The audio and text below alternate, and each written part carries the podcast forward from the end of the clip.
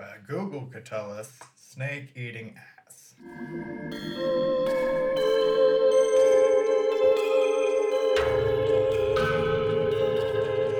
High mystery. You're swimming with friends in the lake. All of a sudden, little Billy gets bobbed down in the water. He says, "Ah, something had my leg! Billy!" He's gone beneath the waves. It must be time for another episode of High Mystery. Mystery. Hello, mystery. That's right. It's the podcast where we smoke weed and we talk about those mysteries in our universe. Today will be no different. I'm Colin. I'm Tristan. I'm Chris. And I'm Robert. That's our special guest today. You know Chris. You probably heard. You maybe even heard an episode that he hosted when he was talking about megaliths. I think you've done that twice now, right? Yeah. Chris was originally our audio guy. He's a sound guy. He likes sound. He's into sound. If you haven't heard. I wrote the theme, too. Yes, that's true. Yes, that little... The intro and outro. Yes. Which you called something incredibly... complicated and made no sense to me. It's still filed as like a omnibus, something like that. It's like an omnibus, spherical omnibus. I'm drawing a blank. Yeah. I just refer to it as music. Not on the file you sent me. Music. Maybe he was referring to the Ouroboros. Which is what he was talking about. Ouroboros. Its own behind. Yes. This is the podcast where we smoke weed, and today will be no different. I have three of my little King Palm rollies. They are packed with forbidden fruit and something that was labeled CP that I don't know what it was. She just wrote CP, so... Could be a lot of things. I'll let you guys muse on what you might think that would be.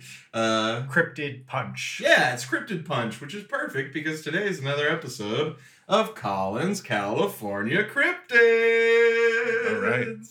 I've been jamming on that alliteration, so I thought I'd give it to you today. Serve it up hard. Some piping hot alliteration.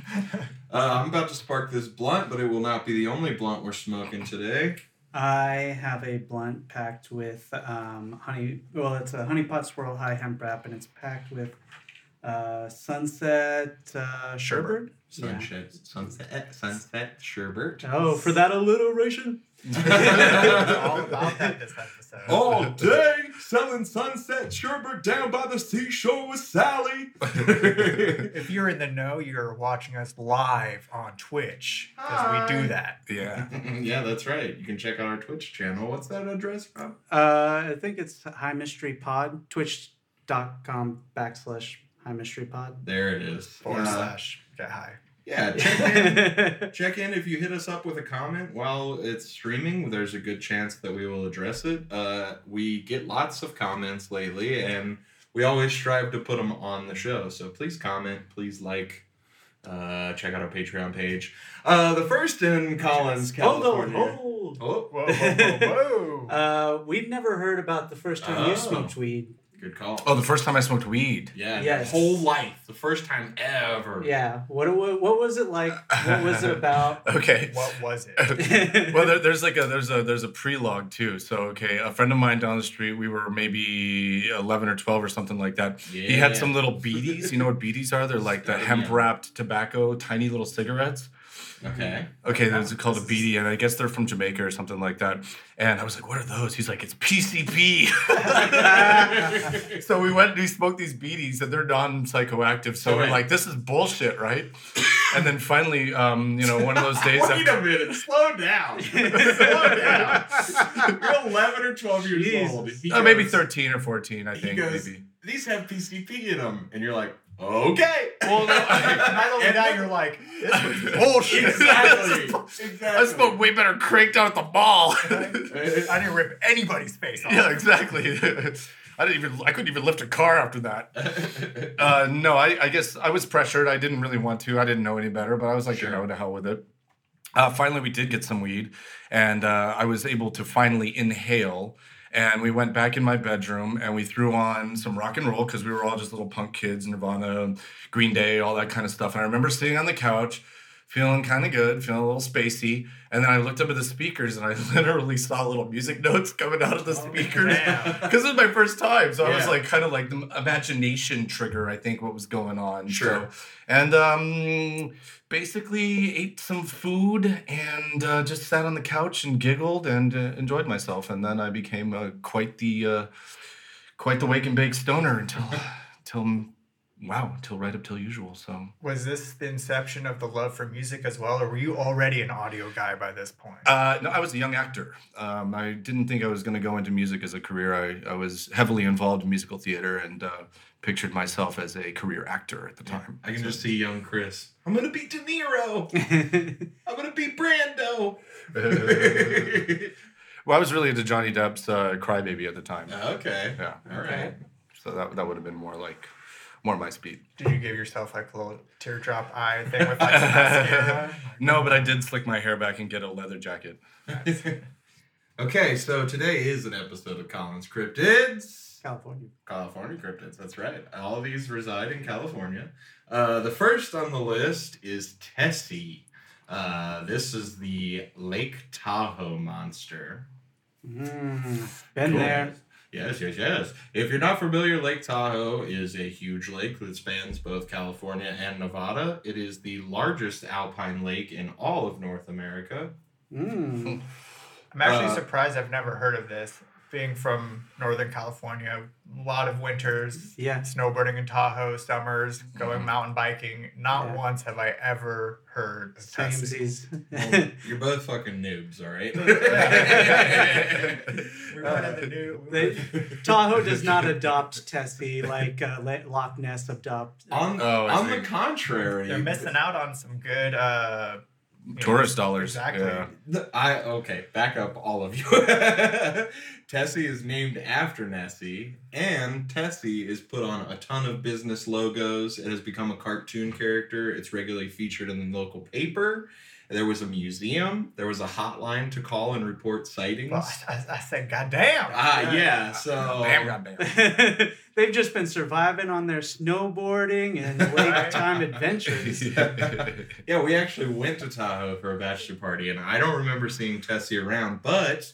we didn't even go to the lake. Yeah, and there was a huge blizzard. Yeah, a huge blizzard. An insane blizzard. It covered all the signs for all the businesses. Before you continue, I'm just going to ruin the whole thing and say that it is Nessie, and much like our Oscar the Turtle mystery, all the lakes are connected by underground tunnels. Yeah. And it's just, when you were looking for Nessie in Loch Ness, he's in Tahoe. When you're looking for him in Tahoe, he's in Loch Ness. Or she. Just going through, crossing the Atlantic. Yeah. No big deal. Just riding those currents. Yeah. Locals maintain that a large serpent-like creature lives in the deepest parts of the lake, which, for the record, there is like an average depth of 900 feet. And at the deepest points, I think it goes up to like 1,700 feet deep. That's crazy. Mm-hmm. Yeah. I wonder what the, it doesn't matter, but I wonder what the difference is between, like, the tallest mountain in that area and then, like, the deepest part of, just out of, like, comparison. In terms of temperature? No, like, in terms of height. Is it deeper than the tallest mountain in Tahoe? Yeah, could it hide the tallest mountain? Oh, good question. Probably not. If you took it off at ground level and stuffed it down into it, I would think not. Okay. But anyway, because we're talking about, like, 4,000, 5,000 feet in elevation when you climb up into the mountains of Tahoe. Sure. So... but maybe not that deep. If you chopped it off right at the lake level. Yeah. Yes. As long as you chop it off right at the lake level, maybe it's possible. I don't know. That's a question for... just trying to paint a picture. Certainly not steep. It's deep, y'all. That's the point. The beast allegedly appears in Washoe and Paiute Native American legends and was spotted by 19th century settlers when they arrived in the area. So this isn't even like a new thing. No, this has been around for a while. Was that the last time it was spotted? Was it in the 19th century? Oh, okay. No, I'm going to tell you a couple more here. But it is just established that this thing has been around for number of years. Usually my cryptids have either, that old legend to them or they've got a specific date. This one has both. Nice. Thank you for supplying that. Yeah, sure. In 1982... two off-duty cops, Jerry Jones and Chris Beebe, I'm not sure, were water skiing when an unusually large creature swam by their boat and kept pace with the 60-mile-per-hour speedboat. They're going 60 miles an hour water skiing? I guess. God dang, that's... Well, I mean, they probably weren't at first until something started chasing them. Okay. I just picture one of them hanging on the back for dear life. Like, 60 miles is way too fast to be going for, like, water skiing. Don't you go by knots on the water? You do. Well, I mean, I don't know if you do. I guess you would do that on the lake as well. Yeah, I guess the average speed for water skiing is 36 miles per hour. Yeah. So that's pretty fast. And also, you have to take everything with a grain of salt in these creature accounts. Sure. Yeah, we're disputing the speed that they went, not the cryptid. Yeah. Speed? That guy doesn't exist. 60 miles an hour on the lake. Call bullshit. Well, all of this to the credibility of these men's stories. Well, and also, that was the average that I saw. So somebody's got to be pulling up the average. So 60 miles per hour, not crazy. True, not crazy. All right, and in July 12th of 1984, so this is 2 years later, Patsy McKay and Diana Stavrakis are hiking and spotted a 17-foot creature snaking through the water with a hump. It bobbed up and popped out of the surface like a whale on three separate occasions, and Patsy described it as being similar to a... periscope on a submarine. Could it have been a submarine? Snaking? I don't know about, subs that bend. Fair. And also, I don't know if there are any subs in Lake Tahoe, but maybe there are. Both women were certain it wasn't a diver, a log, or a large ripple. They seem pretty convinced that it's a giant water beast. And how many tabs of acid did they do? This is 4th of July? This is July 12th. Oh, July 12th. Yeah. Okay. Week after. There have been several sightings over the years. All of them are in even-numbered years, which may support your teleportation theory. Or just the fact they have a migrational period of Yeah, maybe. I would like to see, if all the Nessie sightings were in odd years. That would just be a nice little thing to know. And up until just recently, there, like I said earlier, there was a hotline to report sightings and a Tessie museum. Both are now defunct. But just recently. It was a big deal until just recently. Promise, guys.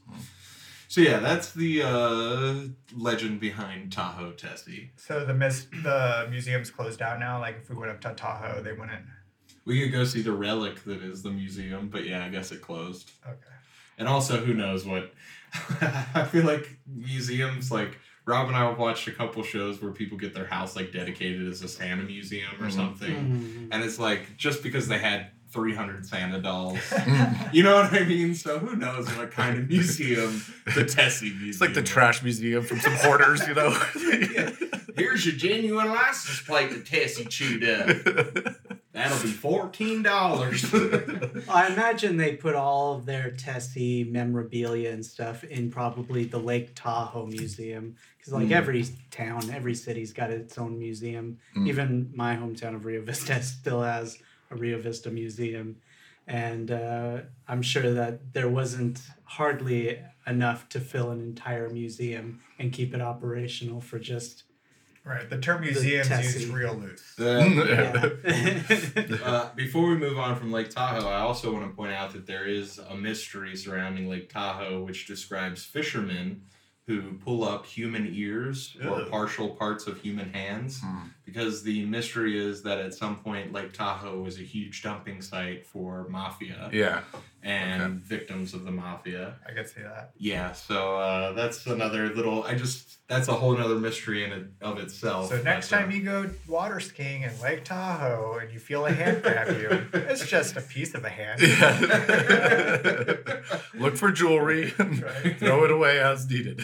A lot of people purport that these are cases of a phenomenon that I can't remember. I want to say it's pareidolia or something like that. It's a phenomenon where basically when you see a face and where there's not a face. When you see shapes in clouds, when you hear things like from the buzz of a machine or mm-hmm. something like that. Mm-hmm. So a lot of people just attribute it to that, like mm-hmm. people just seeing a certain ripple in the water or a weird log or something and just attributing it to a monster. So there's no record of like actual ears and hands and, you know. Are you talking about there's not a museum for that? The missing hand museum? Exactly. I'm back on Tessie for this theory in particular, but there's no evidence of missing hands. Like if you see a face in there, it probably is. Okay. Yeah, right. I feel like if you see anything in that giant lake when there's like a whole lot of nothing, you can attribute it to something. You know, even if it is just a small piece of debris or something like that that you spot from a mountaintop, you're like, well, that could be a giant serpent. I'll just point out again that both Patsy and her friend, whose name I can't remember, I've got it right here written down. Patsy and Diane were very certain. It didn't point out that they... Well, you have to. It wasn't a log and everything. You have to be certain. Otherwise, you're going to be crazy. Yeah. That kind of stuff. Right. Yeah, your names are written down in the historical record. You're going to go out with Patsy? She's that crazy woman that thought there was a dinosaur in the lake. Oh my God, you invited Patsy to my house. Do you see the dinosaur right now, Patsy? I like how your distinction from crazy to not crazy was just being sure that it wasn't a log. And then you didn't have your name recorded, you know? Yeah. Some people also attribute it to the fact that at a certain point, large fish were introduced to the Tahoe Lake in order for game fishing and stuff like that. And so people just think that they're seeing these larger species than are, I think the word's endemic to the area. Maybe that's right. We'll see. I'll buy it. And so people were just seeing these really big fish and didn't have an explanation for it. Uh-huh. But I like to believe Tessie's out there. Do we know how big Loch Ness is compared to Lake Tahoe? Way bigger, I think. Tahoe's way bigger. No, Tahoe's smaller. Okay, I see. Small lake. I don't actually know. I'm basing this off absolutely nothing. I want to be clear about that. Just the image he has in his mind's eye. A lot of fact-checking on this show. As I understand it, in Loch Ness, there are several parts of it that are undivable. Okay. And it doesn't seem to say anything like that about Lake Tahoe.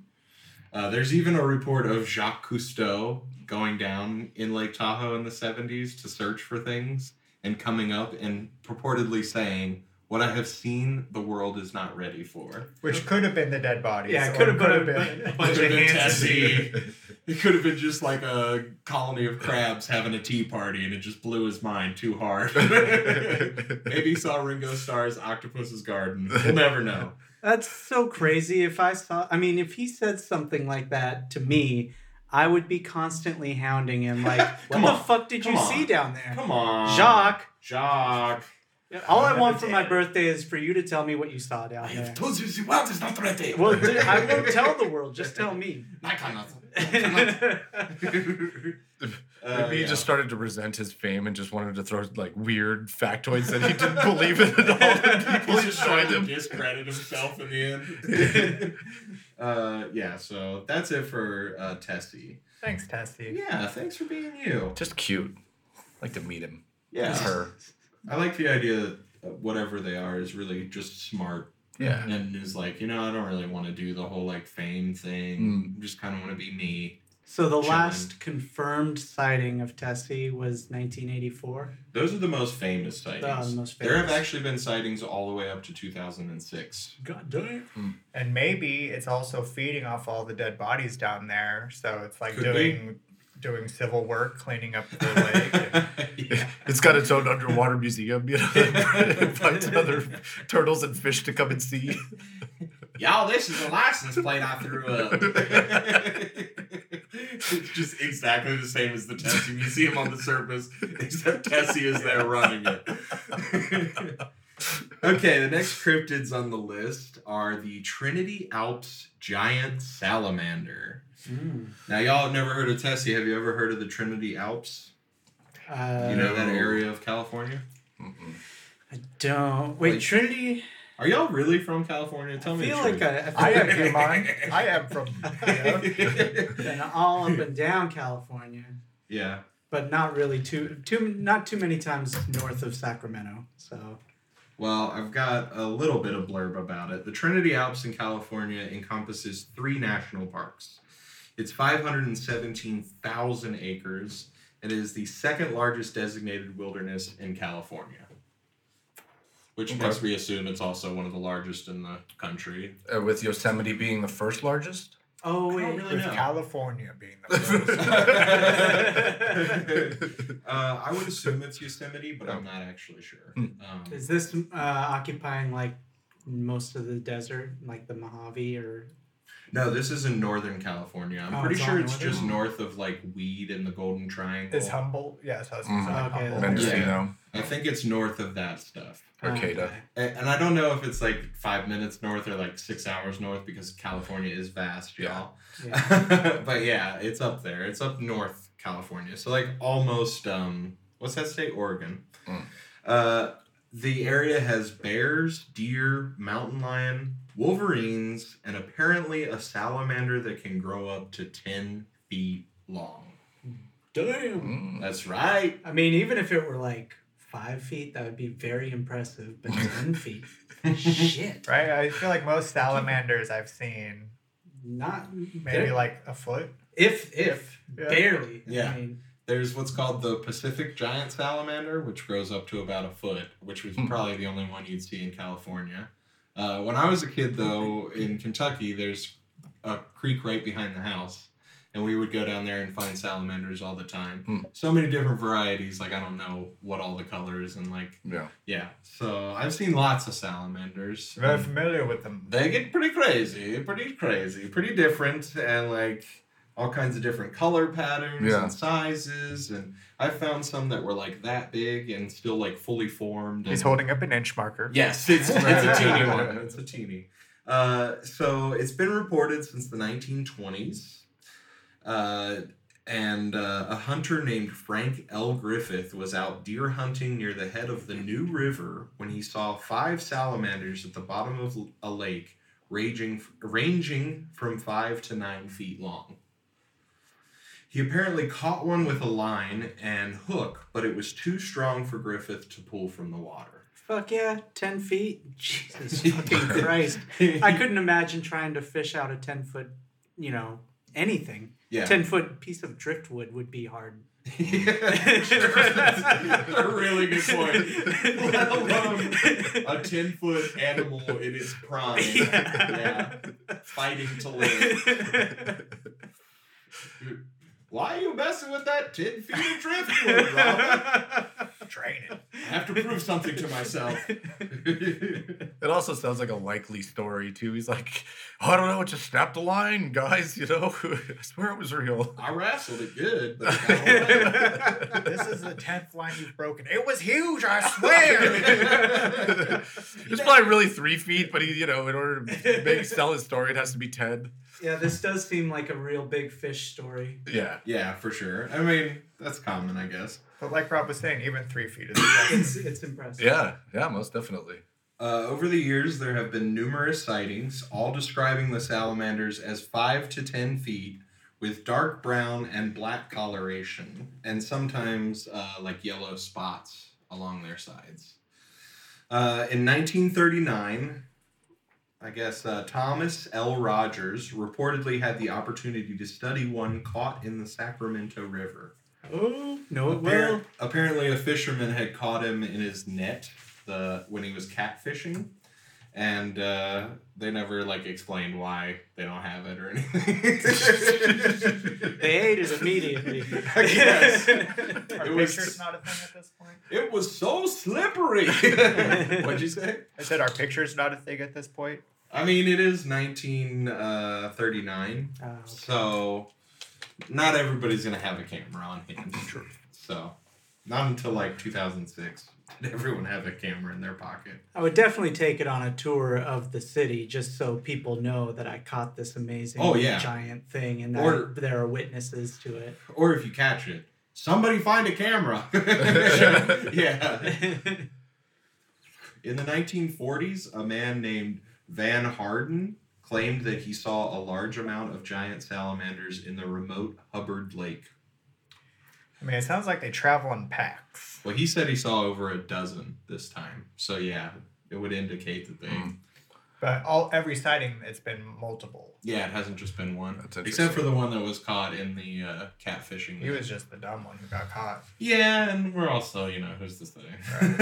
I feel like this strangely leans into the reptilians. You know, like it's their pets or something like that, or it's a different species. Lizard people. Oh yeah. Lizard people, you know. The lizard people are like different species. Or our salamanders seem really down lately. We're going to take them for a walk. Yeah, absolutely. Let's take them for a walk in the human world. Apparently, after the sightings at the remote Hubbard Lake, Jesuit scholar Father Hubbard, whom the lake is named for, and his brother Captain John D. Hubbard went on several expeditions in 1958 and 59. They said they saw them, but had no evidence, and many doubt the expeditions took place at all. Many more do now, too. Man, you didn't even see them. No, I saw them. You didn't even leave your couch. I was there all winter. Man, I saw you at Chanel's party. You were at the Christmas party. Yeah, you were making out with Jenny. We came back just for that night. Maybe there's like a world of giants. Like underground, and there's like one small connecting piece in this like area, and only the salamanders can get through.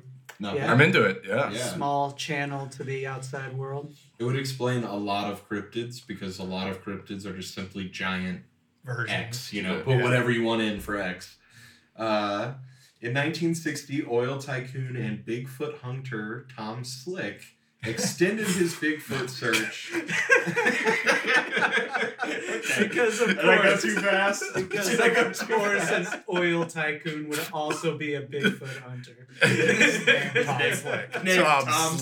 Slick. Yeah, I was gonna be like Tom Silvertongue. Yeah, I mean, what are you doing today, Tom? I'm going to the oil slick. That's funny. Why? I don't get it. But anyway, okay. In 1960, oil tycoon and Bigfoot hunter Tom Slick. I don't know. It gets a laugh every time. Bigfoot hunter and Bigfoot hunter. Do you think he has that on his like office door? I mean, Tom Slick, oil tycoon, and Bigfoot hunter. He's got two different business cards that he hands to people. It did say oil tycoon, millionaire, and Bigfoot hunter. Wow. But I felt like millionaire was implied when you're an oil tycoon. Yeah. But anyway, okay. So he extended his Bigfoot search to include looking for the giant salamanders. But he and his team also found nothing. Man. And few believe the expedition even happened. They didn't say that on this one, so they went out there. He even said that... It was close to home, so he really enjoyed this search because he was able to bring his sons along. So, you know, cryptozoology's bringing families together, guys. It's like, if only we had reality TV then. That would have been a great show. I agree. Oil tycoon and Bigfoot hunters search for... Watch his crazy life and watch him go hunting for Bigfoot. We'll create that show, Tristan. All right, so you're going to become an oil tycoon? How do you know I'm not already? Don't think I could find an oil tycoon? You don't think I could drum up just an oil tycoon for this show? This guy. That same year, three zoologists from separate universities, Tom Rogers, again, Robert C. Stubbins, and Nathan Cohen, mounted a final expedition. They found 12 specimens of the Pacific giant salamander, which I talked about before, but they rarely grow over a foot. So they didn't find any sort of substantial evidence that those guys were out there other than these 12 specimens. Did they find maybe some, like a empty tub of ooze? They did find a lot of ooze. But they didn't think it was significant to report. Right. Tom Rogers took this failed expedition as the nail in the coffin for the tall tale. He wrote a paper about his skepticism in 1962. If a billionaire can't find it, nobody can. That's right. We got oil tycoons looking out here. I've been out here twice. Put it to bed. Like Oak Island. It's no, they're milking that. It's somebody who says he... I'm milking it. Yeah, so it's the History Channel. If they find it, the show's over, man. Like, no, because then it'll go into like what it is, where it's from. But that's for another episode. When they're Rob's hosting. Right? We're talking about cryptids. That's right. They could find a cryptid down there. We're talking about real shit. Yeah, it could just be a tunneling cryptid. Yeah. Huh? The Oak Island episodes were Colin's cryptids all along? Okay, so in 1997, Kyle Mizugami looked, but again found nothing. And that's all. This is basically the story of a bunch of explorers, because it's just about all these guys who took it upon themselves to go out and search for the sucker. Failed explorers. Yeah. Although it does say some of them saw it or whatever. It just depends on what you believe and who's to say.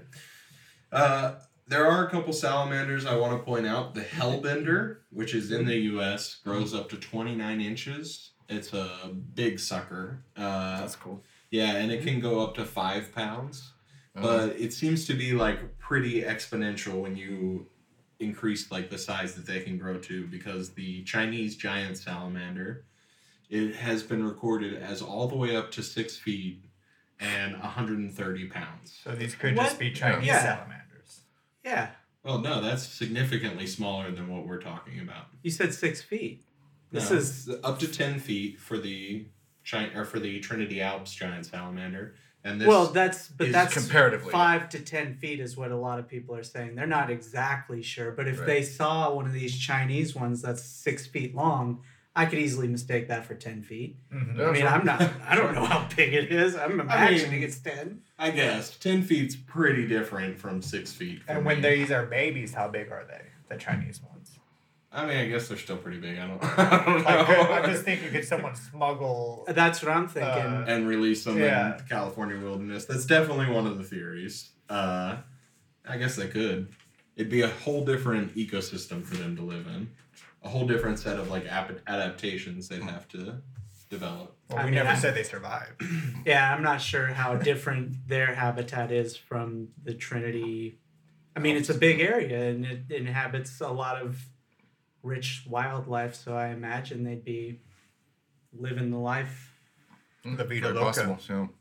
That's kind of what makes me believe it about these salamanders, though, because they're reptiles, correct? You know, and amphibians. Reptiles and amphibians have very small versions of themselves, and then they have like enormous ones. I mean, snakes or frogs. There's tiny little frogs. There's big old guys. Yeah. You know, dinosaurs. Yeah. Also, they're known for like being able to go into like long stasis of like sleep and stuff. So like for the period that they're not being found, they could just be like sleeping somewhere for a long period of time. Yeah. That's cool. Cracked it. Mic drop. It just does kind of make me believe it. Like, if it turned out to be true, I'd be like, right on. Yeah. And I just wanted to point out, too, there's a species of lungless salamander that was discovered in Georgia. And this was just, like, in the last 10 years. So there's definitely still stuff for science to find. Georgia, America? Georgia in the U.S., yeah. So it breathes, like... through its gills exclusively. Okay, so or I think they breathe through their skin, which is why when you see Chinese salamanders, they have a ton of ruffled skin along their edges, and their fingers look really ruffled and everything. The excess flaps of skin allow them to absorb more oxygen from the water. That's cool. Yeah, because they just simply absorb it through their skin. Wow. Can scientists, like, back-engineer that and figure out a way to, like... go scuba diving without tanks? That would be sweet. There's certainly people working on it. Yeah. Well, let me test that. Well, I don't want to test it. When you've perfected it, you let me know. Yeah. Bring me the frog DNA. Go on. I want to make a concoction with this boy I found. Yes, master. So, like, are we going to be able to breathe underwater? Dope. Or you'll die horribly. Only the throw of the switch will tell. Here we go. A couple other cool things about the Chinese salamander before we move on. They produce a sticky white substance that repels their predators. I've heard of that. Chris and Tristan look at each other like 11-year-old boys. I was like, who's going to say it? So it's kind of like the... There's a thing in the water that does that. Oh, the cucumber. Sure. Yeah, leave the sea cucumbers alone, dude. Well, there's enough videos of people doing that. There was. I didn't know about it until the Jackass people did it, and so they inadvertently taught me science. Oh, marine biology. Yes. There was that one Ancient Aliens episode, which I thought was of particular interest, where they're talking about how humans have retro-engineered or reverse-engineered from the insects. Mm-hmm. So a lot of our modern technology is based off a leg from this animal or a breathing apparatus from this animal. And stuff like that. Yeah, antennae, like all kinds of just sensory stuff. I thought it was pretty damn cool. I've taken this ladybug's design and turned it into the perfect vehicle. I think X-Men did that too, right? Yeah. And He-Man. These giant Chinese salamanders also make barking, hissing, and whining sounds. Dang. The whines sound like a human child, and it's given it the nickname the baby fish. You know, there are tales of people out in the forest hearing, like, very, like, human noises and things like that. So, like, maybe they're just giant salamanders. Yep, or foxes giving birth. Yeah. Who's to say? If you listen to a lot of our show, you'll understand. I get that joke. That layered reference. There was a cryptid that always cried in the forest. Yeah, oh, man. What was it called? It was something. It was a funny name. I want to call it, like, the Gruffle or something. I can't remember. It was from an earlier Snagglepuss. Episode. It's not Snagglepuss. It's the Mr. Mistopheles. Yes, that's the one. Yeah, the magical, mystical Mr. Mistopheles. The bungler. Magical, mystical Mr. Mistopheles. Jellico, cats, jellico. If you haven't seen Cats yet, what are you doing with your life? I haven't seen it. Now in theaters. You're okay. I do want to see it, though. I'm curious, yeah. It looks like a laugh ride. I'll wait till Netflix. Yeah, I'm not going to see it. So, yeah, that's the long and short on these salamanders. But I do like your idea that there's, like, some portal into the giant-sized world. And maybe that's where Bigfoot fell out of and the Idle Beast and some other California cryptids we'll cover on another episode. But... And there's just a lot of giants, too, in mythology and lore. So, who's to say? Not I. Any other theories on... It could be the... I've spilled my concoction! Yeah, the secret of the ooze. Yeah, I like the idea. I kind of think that also could just be, like, river otters. Oh, yeah. Swimming together as a pack. They have a similar, like, profile. Mm. They'd be a lot smaller. But I mean, you got like giant river otters. I was gonna say there are the ones in Brazil that get to like 6 feet long or whatever. Don't they swim in packs too? So if you look down, it might look like one thing. Yeah, and we've said that each time pretty much that we've seen these, they've been in big groups. So. Yeah, could be a dogfish. Okay. Yeah. From the last... The Dobarchu. The Dobarchu, yes. The dogfish. Yeah. Because those were commonly mistaken for sea otters. Mm-hmm. Oh, yeah. A lot of cryptids. We're getting deep in cryptids, guys. I'm proud of us. I'm just proud that we can recall something. Yeah. The Penangolin. That name, like, haunts my dreams. That's so fun to say. Penangolin. That one definitely sticks with you. It's like a corn kernel. The next on our list of California cryptids are the Dark Watchers. Ooh. Voyeurism. Yeah. Yes, the people. These sound ripe for like a little Stephen King short story made for TV movie or something like that. Coming to you this fall. Yeah. They're also known as Los Vigilantes Oscuros. They're entities in Californian folklore purportedly seen observing travelers along the Santa Lucia Mountains, along California's central coast. Okay. All these California places we don't know about, you know? Yeah. I mean, this is like on your way up to Pismo Beach. Okay, along the 101. Yeah. Okay. PCH. All right. Gotta take the 101 to the PCH, and then. Which little fun thing about California? Do you know why we say the 101, the 170? Because we're cool. Elitism. Because they're things. They are the thing. That's we are my talking the about. Car. No, it's not. None of those. None of those are reasons. It's not because we're cool or elitist. In the rest of the country, they say I-75. I'm going up I-75 or whatever. Here we say going up the 10 or whatever. It's because all of those highways originally were streets in like early days of Los Angeles.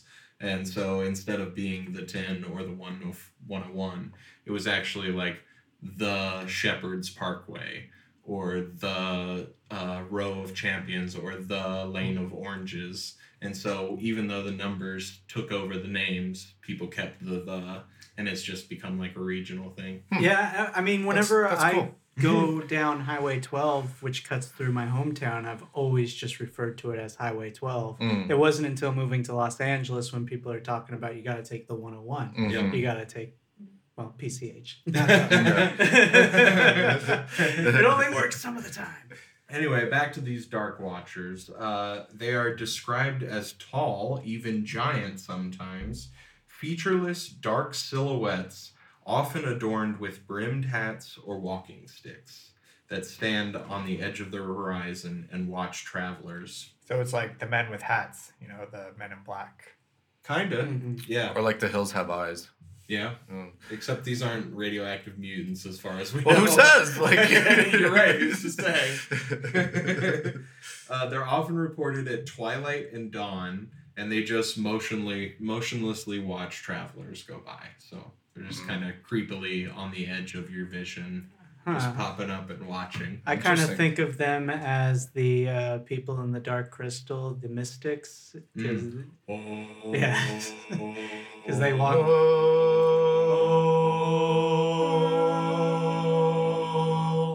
That's beautiful. Yeah, because they have the walking stick and they just kind of like look up from high and just stare out. Yeah. That's what I envision. Yeah, not bad. It never describes them as having forearms. Okay, I don't really... Or tails. Does it say like how tall or short or... It says they're really tall, even to gigantic proportions at sometimes. With the hat and the cane, huh? That is, you know, I like it. Yeah, it's kind of creepy. Yeah. Like, it does it in the right way for me. For sure. No one has seen one up close because when they are approached, they fade away, disappear. And this can't be like considered one of like a mirage effect or something like that, where it's just like the heat waves or... I mean, you can, of course, propose that theory. I propose? Propose away, my friend. I am the proposer! He says that on one knee. Yeah. I propose that this idea. You know, because there's the fact where, like, you can look at a ship way off in the sea and it looks like it's floating because of, like, curvature of the earth. Sorry, flat earthers. Yeah. No, it's the same concept as when you're in the desert and the heat lines raise up and look like a beautiful pool of water on the distance. Or palm trees. Or whatever. Yeah, absolutely. The, what's it called? Mirage effect. Yeah, for sure. And there is something, I wrote it down, I'll talk about in a second. These have been mentioned by John Steinbeck in his short stories. If you don't know who John Steinbeck is, he's the writer of Mice and Men. Oh, okay. Yeah. You don't have to read anything, I'll just tell you. Famous work of Mice and Men. See the movie. It stars John Malkovich. And his son, Thomas Steinbeck, reported having seen them growing up. He actually went around with an artist friend of his and interviewed a bunch of people in the area who had also said that they had seen sightings. So there's a book of a compiling of all these different sightings of the Dark Watchers. And they've been reported all the way up until the early 60s. And the thing that I wanted to talk about is called a Bracken Specter, which is the concept that sometimes in mountains you have a rock that casts a shadow onto haze behind it, and the haze creates that silhouette, and it harkens back to that factor I was talking about earlier, finding the face and nothing. Mm-hmm. And so, like, you're just essentially seeing a dark shape in the clouds. Mm-hmm. Mm-hmm. And, yeah. Well, it shares the border with Mirage, you know. Absolutely. But is the sighting always in the same place? No. Okay, then that... Well, I mean, could it be the same rock casting shadows in different directions? Or different rocks casting different shadows in different places, sure. Atmospheric conditions, blah, blah, blah. But they all happen in this one area of California, yeah. And they all have this staff in hand type of thing. So I feel very few rocks would cast a staff in hand type shadow on a figure. Yeah, consistently, you know, yeah. See the same thing repeatedly. Somebody's just, these are my statues. He's just bored. I'm the sculptor. You get closer, it's just two twigs and like a crudely painted on face. This is my wife. He just sits there and scares people for fun. He's just like, ah, you know. But I mean, what's really scary about it? Like, they don't come at you. They just sit there and watch. Like, oh, that's creepy, dog. Yeah, I mean, given the circumstances or something, just having that presence and it feels like focused and alive. So that's the thing. My theory is they're non-animal. They're not even technically cryptids. I think we're dealing with more of like a specter, like an sort entity. Of, yeah, like crossover from the spiritual realm type of thing. Maybe, yeah. No? Could be. That's their capabilities. They're basically non-physical, but they're like, they appear. Mm. Ghosts. Yeah. Specters, you know. Yeah, or some kind of other thing that we don't necessarily understand. For sure. A council. We are watching and convening and deciding if the Earth should stay alive or not. That's really interesting. Like holographic images from alien overlords or something. They just send their team down and... I'm the observer. That joke never stops paying out for me. Any adjective, throw an ER. That's exactly it. It's a verb. It's a verb. Whatever. We came up with this at the house party. Right. It's like we call you take any verb and just turn it into that. Yeah. And it works. Maybe they're two-dimensional beings who have figured out how to break into the third-dimensional world, but they can only view through this like panel. That's so cool. We can just see their. You must not be seen by the three-dimensional beings. No. If they approach you, fade back into our realm. Exactly. Yeah, something there. No, I like it. Yeah, so that's the long and short on the Dark Watchers, which I would love to make a movie about the Dark Watchers. All right, let's start writing it. Yeah? Yeah, before... we got into the episode. Yeah, I also have a comment. All right. Do you want to promote anything? Yeah. Well, first of all, thanks for having me on the show, guys. I love High Mystery, and you guys have really been keeping it rocking, so it's cool to see. Good job. Your contract is now filled out. All right. Exactly. I'll take my check now, please. Laughing all the way to the bank.